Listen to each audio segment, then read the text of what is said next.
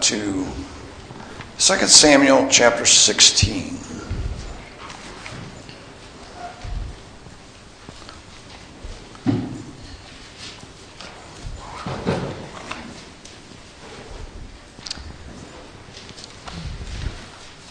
I'll be reading verses 5 through 14, and that is our text.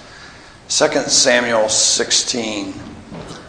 And starting at verse 5, what's happening is that Absalom and an army of the men of Judah are coming to Jerusalem, and they are coming to put Absalom on the throne to kill David. And David and his people, and he has, we don't know how many soldiers, we know he's got quite a few. Soldiers and servants are running, they are leaving town, they're getting out of Jerusalem and trying to put some distance between them. And so this happens during that time. And so verse 5 of 2 Samuel 16, now when King David came to Behurim, there was a man from the family of the house of Saul whose name was Shimei, the son of Gera, coming from there. He came out cursing continuously as he came. And he threw stones at David and all the servants of King David. And all the people and all the mighty men were on his right hand and on his left. Also Shimei said thus when he cursed, come out, you bloodthirsty man, you rogue. The Lord has brought upon you all the blood of the house of Saul, in whose place you have reigned. And the Lord has delivered the kingdom into the hand of Absalom your son. So now you are caught in your own evil, because you are a bloodthirsty man. Then Abishai, the son of Zeruiah, said to the king, why should this dead dog curse my lord the king? Please, let me go over there and take off his head. But the king said, what have I to do with you, you sons of Zeruiah? So let him curse, because the Lord has said to him, curse David. Who then shall say, why have you done so? And David said to Abishai and all his servants, see how my son, who came from my own body, seeks my life. How much more now may this Benjamite? Let him alone and let him curse, for so the Lord has ordered him. It may be that the Lord will look on my affliction, and that the Lord will repay me with good for his cursing this day. And as David and his men went along the road, Shimei went along the hillside opposite him and cursed as he went, threw stones at him, and kicked up dust. Now the king and all the people who were with him became weary, so they refreshed themselves there. Thus ends our reading. Let's ask God's blessing on his word. Father, once again, having read your holy, infallible, inspired word, a word that has so much power, so much excellence, we pray that your spirit would be here in power, that you would you would be with my mouth, that you bring together my thoughts and words and bring them out in exactly the form and the fashion that you desire. And Father, that you would be with everyone here present, everyone listening, that they would be strengthened, that they be given exactly the portion it is that they need, that they be encouraged and lifted up. And for those that do not yet know you, Father, that do not yet know Jesus Christ as Lord and Savior, we pray, have mercy, open their hearts and turn them to the one King of Kings and Lord of Lords, the one name under heaven by which men might be saved, our Lord Jesus Christ. In his name alone we pray. Amen. This past week, I preached on Lord's Day 10 at Eastmanville, which concerns what we believe about the doctrine of providence. Because, you know, the catechism is going along, and it's talking about, you know, the whole idea of the Heidelberg Catechism is to find the one true comfort. The whole catechism, it begins with that idea, what is my only comfort in life and death? And the whole catechism is actually set up to prove that point. Where is my only comfort? And so as it moves along, in Lord's Day 7, it asks how we are saved, and we're saved by faith. Well, by faith in what? And so by faith in these truths, believing these things. So what are these things that Christians must believe in order to be saved? And in Lord's Day 8, we receive the Apostles' Creed as a simple creed that describes these simple truths that all Christians must believe in order to be saved. And so Lord's Day 9 begins by asking the question, what do you believe when you say, I believe in God the Father, Almighty, maker of heaven and earth? And so it begins to delve into the depth of that. And then in Lord's Day 10, we're really focusing on that idea of Almighty. I believe in God the Father Almighty. And it says, in the first question and answer, speaks of the providence of God as that almighty and ever-present power of God by which he upholds as with his hand heaven and earth and all creatures, so that all things come to us, not by chance, but by his fatherly hand. And the second question and answer asks this: how does the knowledge of God's creation and providence help us?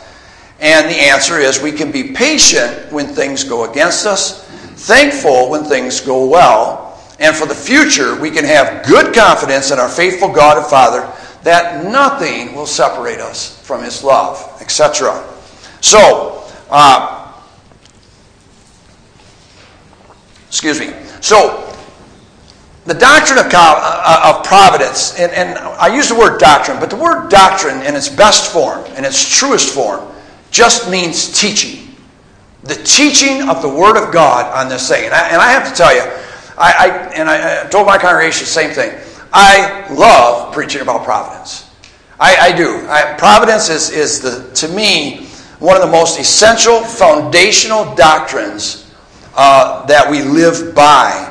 It's more than just believing that God rules all the circumstances of the world around us. It affects how we see the world and how we act or react to the world. Providence affects how we see the world and how we act or react to the world. And when I say the world, brothers and sisters, I'm talking about all the circumstances of our life in the world, good or bad.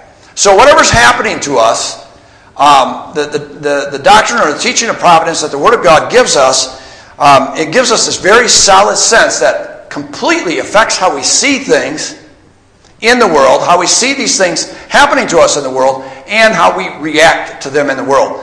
And a very powerful and sweet example of this is found in 2 Samuel 16. And thematically, we see how David's understanding of God's providence is at the very center of how he acts and reacts in this affliction, in this tough situation. So first of all, and I'll just give you the points as I go along. It's too hard to give them all at one time. So I'll just give them as we go. The first part we look at is the affliction of the righteous. All right, so the situation I explained a little bit.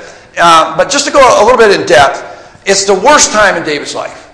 This is absolutely the worst time in David's life. And David's been through a lot. He's been through a lot when he was young. He was running from Saul. He spent 10 years running from Saul. And he's been through some hard times before. But nothing is equal to this.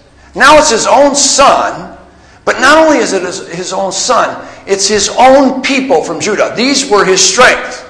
Judah is his tribe, his people, his strength. And they've all gone over, it appears, to Absalom. So he's running not just from his people, but also his own son. And actually what we see is we see him leaving the 1,000 years later, his son, on the night in which he was taken, will basically take the same route, at least part way. He leaves out the eastern gate, just as Jesus did with his disciples after the Lord's Supper. And he goes down into the valley of Kidron, crosses the brook Kidron, and then walks up and starts going up the Mount of Olives. David has gone through the same thing. If you read just before this, he's climbing up the Mount of Olives, and he's in tears, and the people are weeping with him. And you just get that sense. There's a deep connection between him and Jesus Christ at this point. And so he's walking up, and they're in tears, they're weeping. But, of course, Jesus stops at the Garden of Gethsemane, and has that last very, very brutal prayer where he even asks God to come and to allow this cup to be taken from him. David, on the other hand, keeps going. He goes up over the mountain. He goes down and starts down the mountain, and it's on the backside of the mountain that we find this situation happening. And what happens is that there's a lot caught up in this text. There was a man from the family of the house of Saul. Now, the Bible expects us to not be dumb. Okay? It expects us to understand history and how history moves and how things work. Now, you and I have been brought up in a democratic republic, so maybe we are dumb when it comes to the way kingdoms work.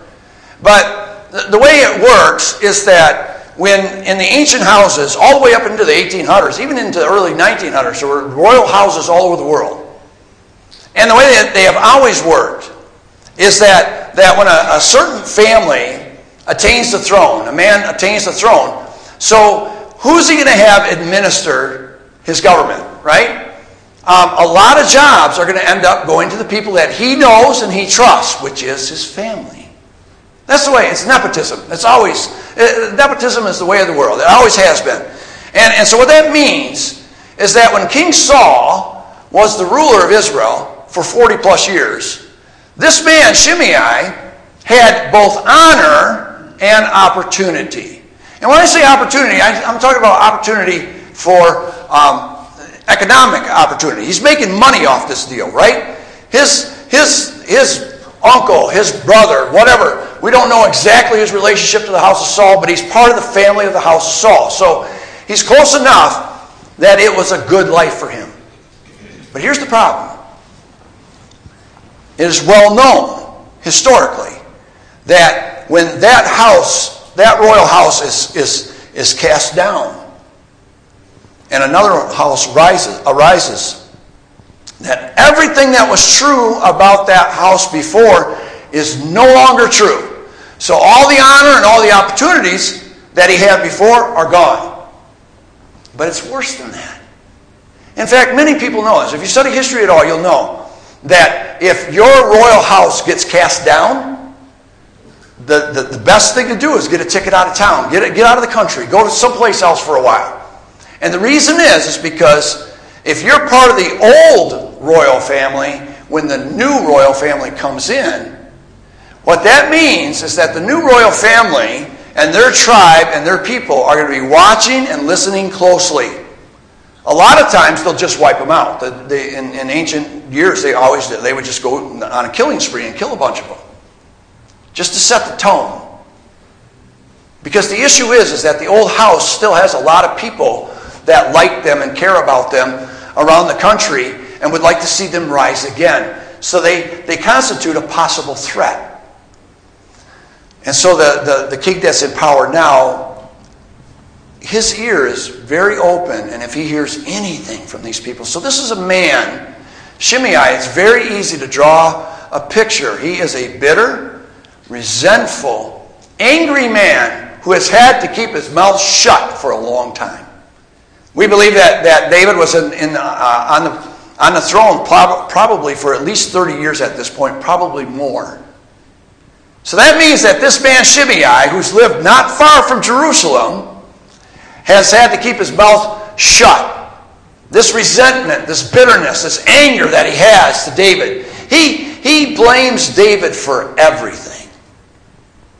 He doesn't look to God. He doesn't put any responsibility on Saul. It's all about David. All the evil of this world, he's got it focused on this one individual, David.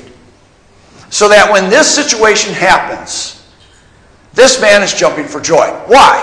Are things going to be better for him with Absalom? If Absalom gets on the throne, is that honor and those economic opportunities going to open up for him again? Probably not.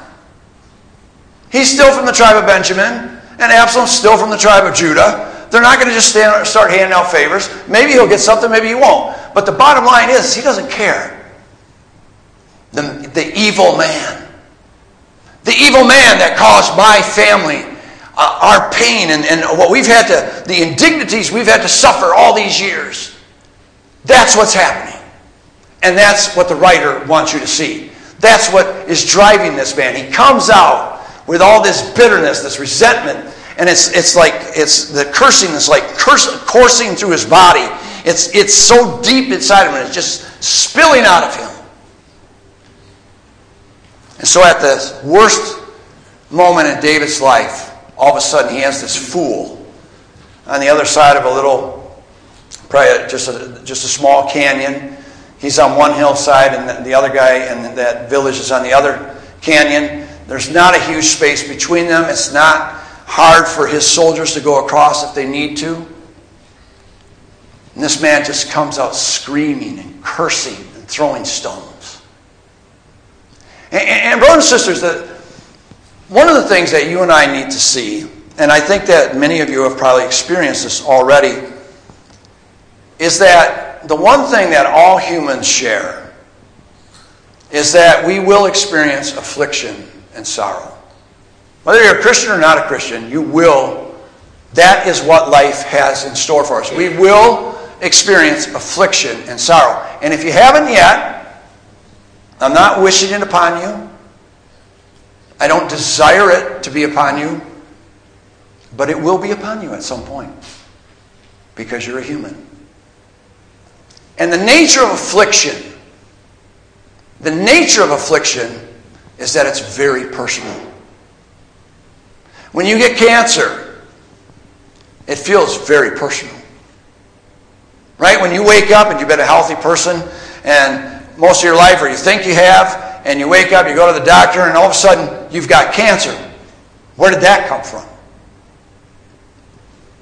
If something happens in your family, right? As we lose loved ones that are close to us, out of time. I'm not talking about a 90-year-old grandfather. That's painful, but expected. Right? That's painful, but expected. But when a 40-year-old dies, or a 22-year-old dies, it's so personal. And to everyone that experiences this, affliction and sorrow are intensely personal. And everybody experiences it sooner or later. That is the nature of affliction. And one of the things that you and I need to see is that as David is going through this greater affliction, the greater affliction being that he is being cast off the throne, he's running from his capital city, he's running from his own son, he's running from his own tribesmen. That's already bad enough. But this man coming out and cursing and screaming and throwing stones at him, that adds the intensity of that personal. All of a sudden it feels like God has got his finger on me. And that's the affliction of the righteous. When you and I go through that, you will feel that.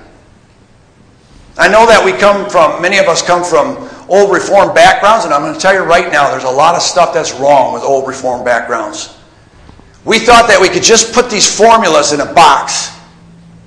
And then when we saw someone lose their son, or lose their daughter, or go through some tragic thing, that we could just come up to them and say, well, it's the Lord's will. He'll comfort you. And if that person happened to snap back at you in pain and in anger, you'd go home and say, well, he's not a very faithful person. I don't know how many, some of you older people have probably seen that.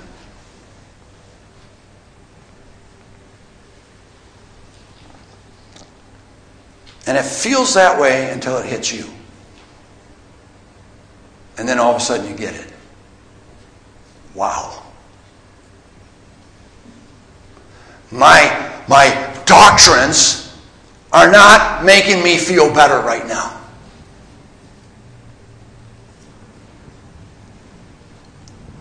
I'm in pain. I'm in affliction. And it hurts. And it feels like God's finger is on me.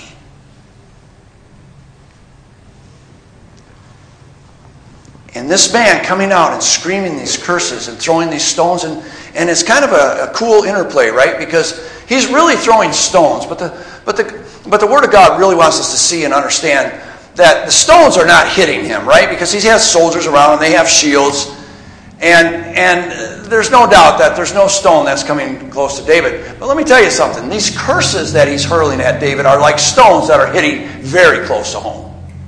Not in the first part, right? We see this man coming out, he's cursing, he's screaming, and he says, come out, you bloodthirsty man, you rogue. And that rogue is actually, you man of Belial, which is a very deep, Belial is kind of the sense that I get from it is that he was some kind of almost demonic type legendary figure, whatever. But the idea being is that it's a man of evil, because a lot of times in the Old Testament, it's the son of Belial, which means it's some kind of character, some kind of like satanic type idea out there, an evil, evil person. You are a son of Belial.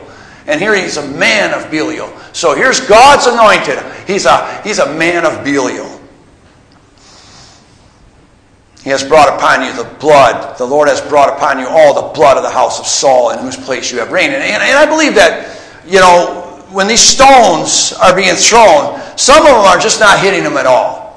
Because one of the beautiful things about David, and if you know anything about the Word of God concerning David, that David did not raise his hand against God's anointed.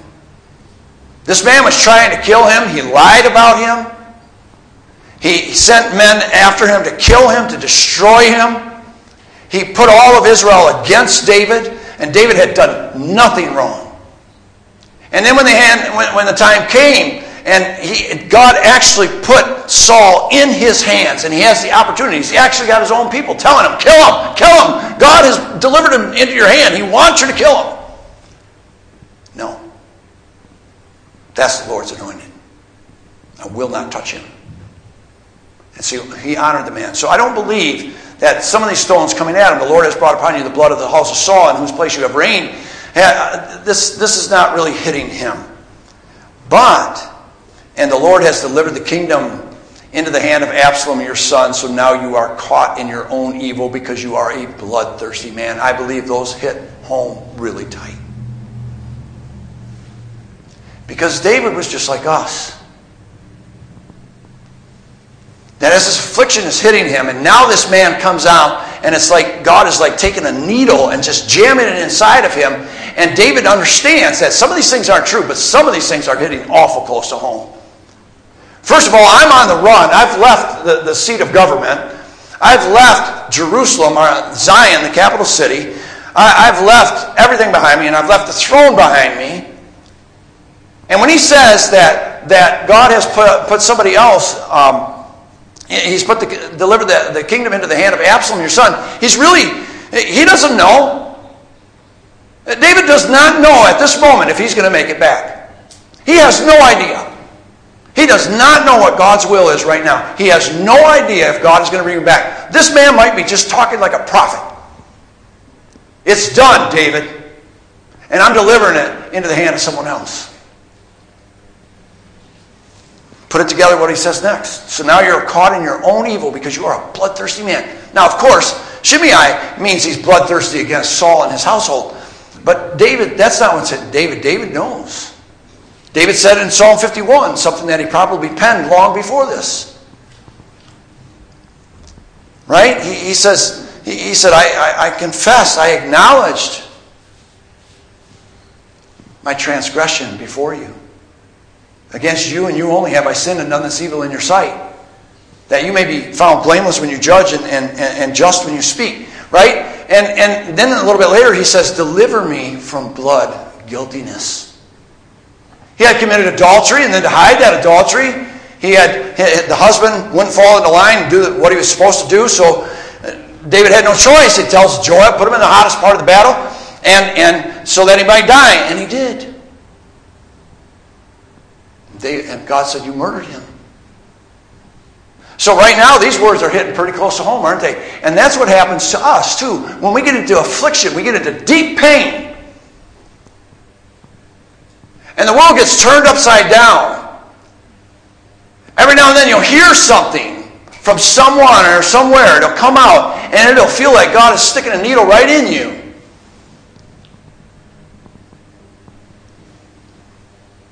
So how do you react? Well, the first thing that we see in our text, brothers and sisters, is the reaction or the response of our flesh to the afflictions of this world. Abishai is a nephew of David, and he's a mighty man of Israel.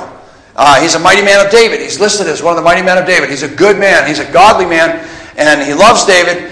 But he comes from a family that they all have the same problem, and a lot of us, right, especially from Friesland, right? A lot of us have that issue. We have that problem that we don't know when to shut up. We don't know, what the reaction should be. We want to go violent right away.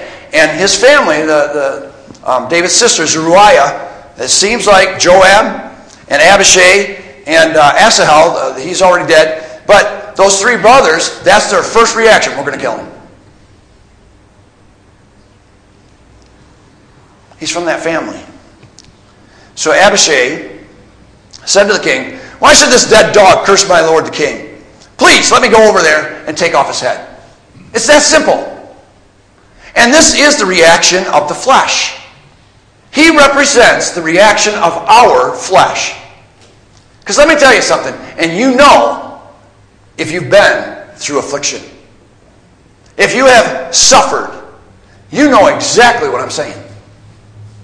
When those things hit us, one of our reactions in the flesh, I don't deserve this. This isn't right. Why am I being judged like this? Because let me tell you something, affliction always feels the same for everyone. All of a sudden it feels like you're on an island. You're looking around and nobody else is on that island, but you aren't. Why am I being set apart? Why do you have your finger on me? And our reaction in the flesh is to push back against that.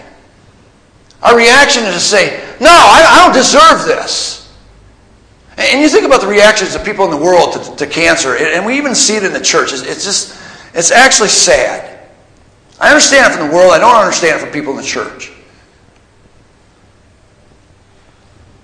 You know, I don't deserve this. This shouldn't be happening to me. And then other people will join in and say, "Oh, you don't deserve this. This is terrible."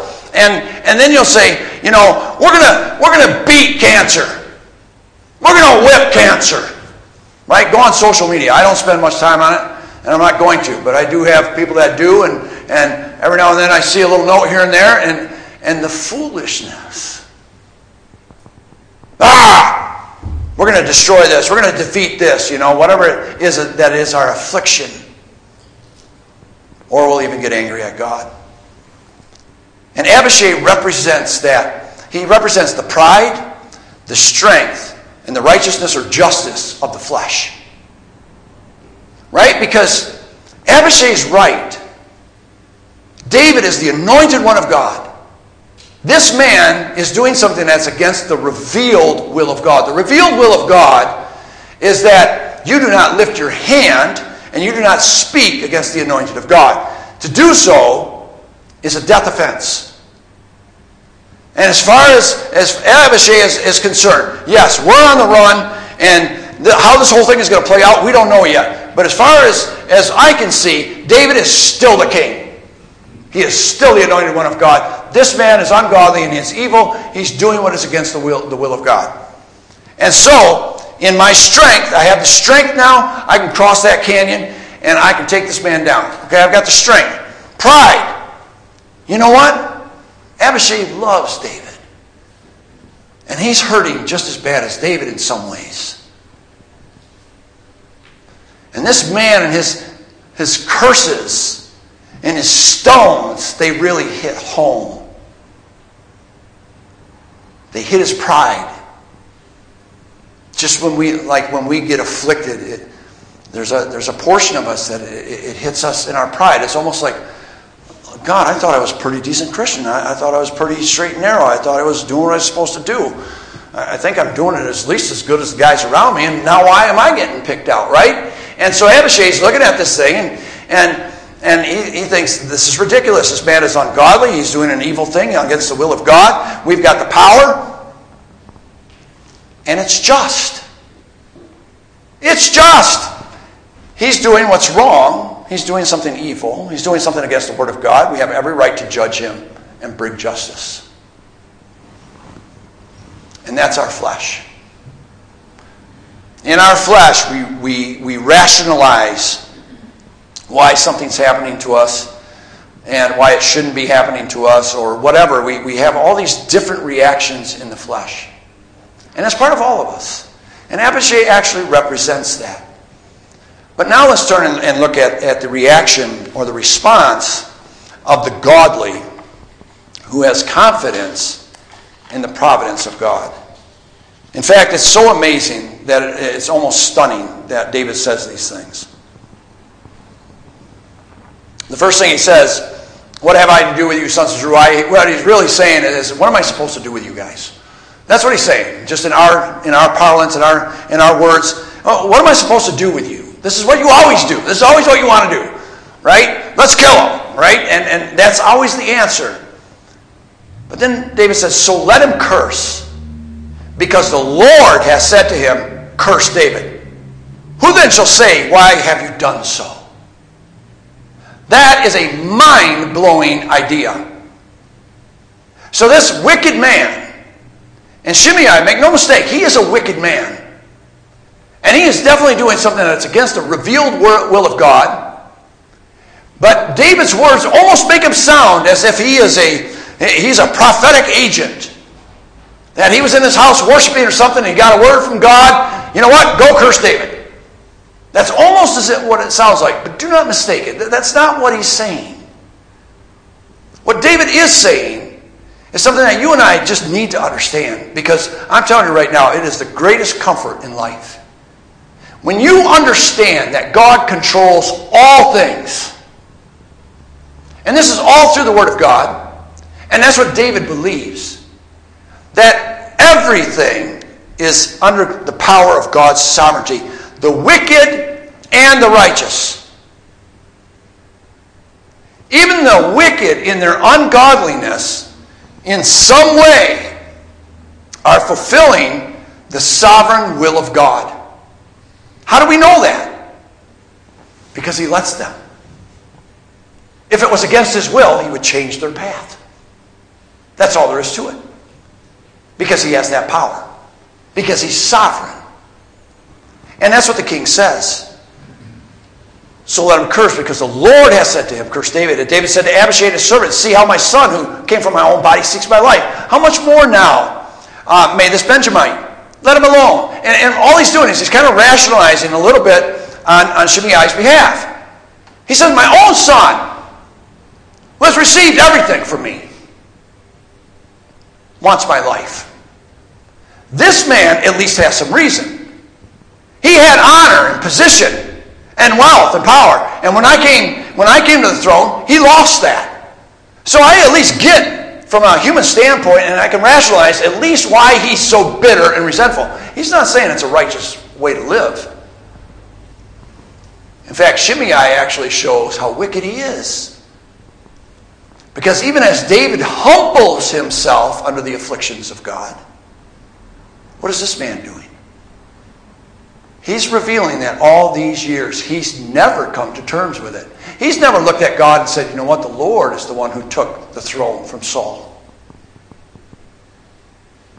He's never said that. It's David, the evil man, the man of Belial. Let him alone and let him curse, for so the Lord has ordered him. And brothers and sisters, I find this to be a mystery of the highest order. Do you understand the Trinity? I don't. Okay? Do you understand all the workings of election and predestination? I don't. Do you understand all the workings of providence? I don't. But I believe it. David knows with all his heart that God is in charge of this situation, that he is sovereign over this situation, and this man, for the moment, is doing something that God wills.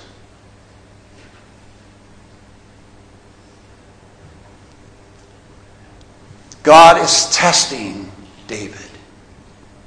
And God tests the righteous. He tests us when we're oppressed, when we're afflicted, when we suffer. He's testing us. When God tests his people, he's cleansing them. He's strengthening them.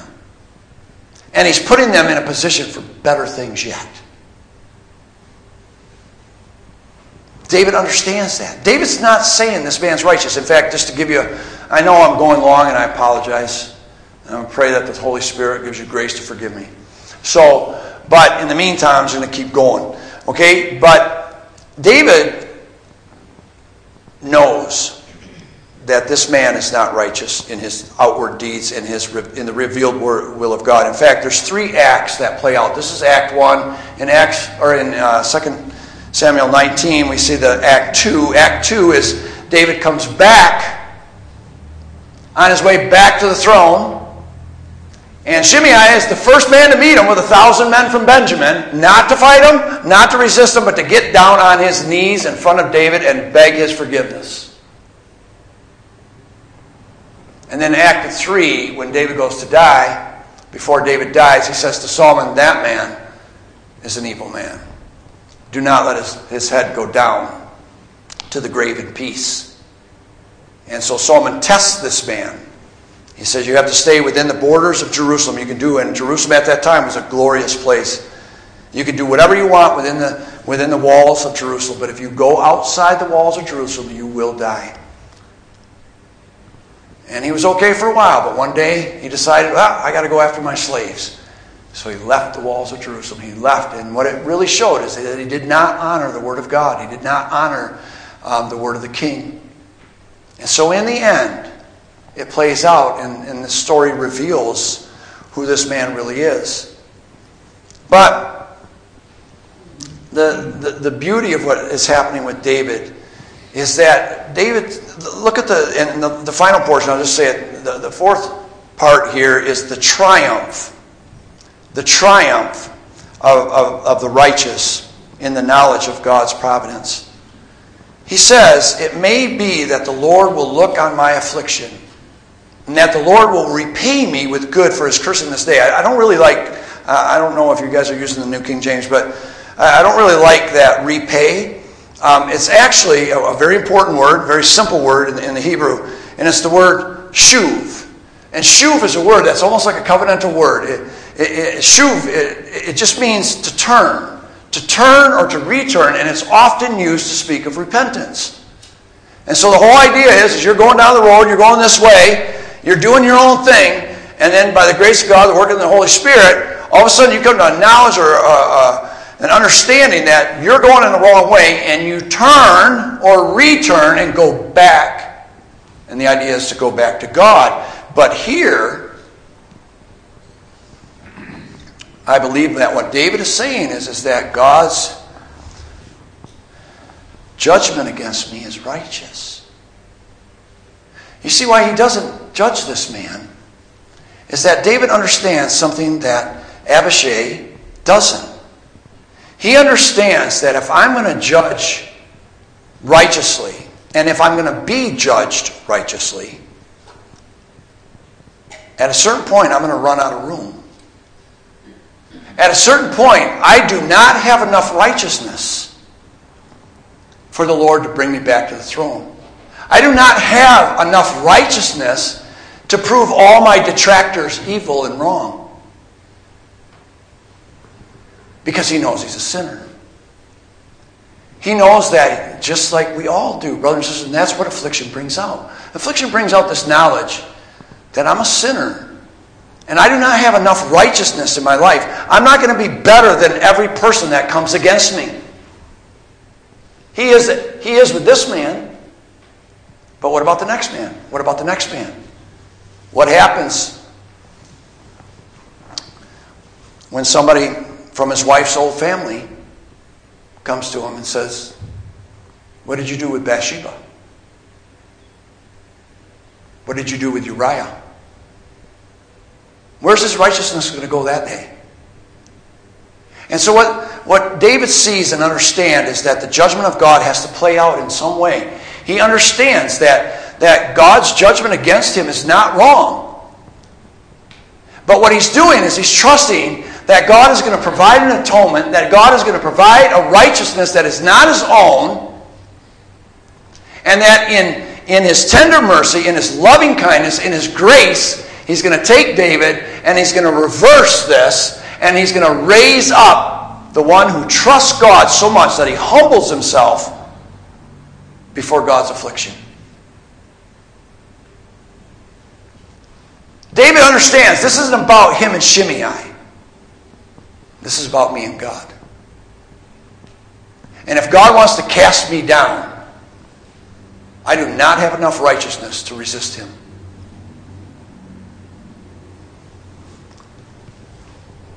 But he believes passionately in God's mercy, his goodness, and his love. And he believes that God will turn from judgment if he humbles himself before the Lord, if he repents, and he trusts in the Lord, and he shows mercy, that it may be that God will raise me up again. 1,000 years later, on this same mountain, Jesus Christ would allow himself to be taken by ungodly and wicked men who would judge him in a way. And in a way, that judgment would be righteous. It would be righteous because Isaiah the prophet says that the Lord has laid on him the iniquity of us all. There's real iniquity being laid on Jesus. It's not his. He's the Lamb without spot or blemish. He's the perfect one. He's the just one. He is the righteous one. But the Word of God has said that the Lord is going to lay our iniquity on him. So in a way, the judgment is righteous. Jesus would humble himself under the weight of our iniquities. He would humble himself to take our punishment for sin. He would not accuse those who accused him.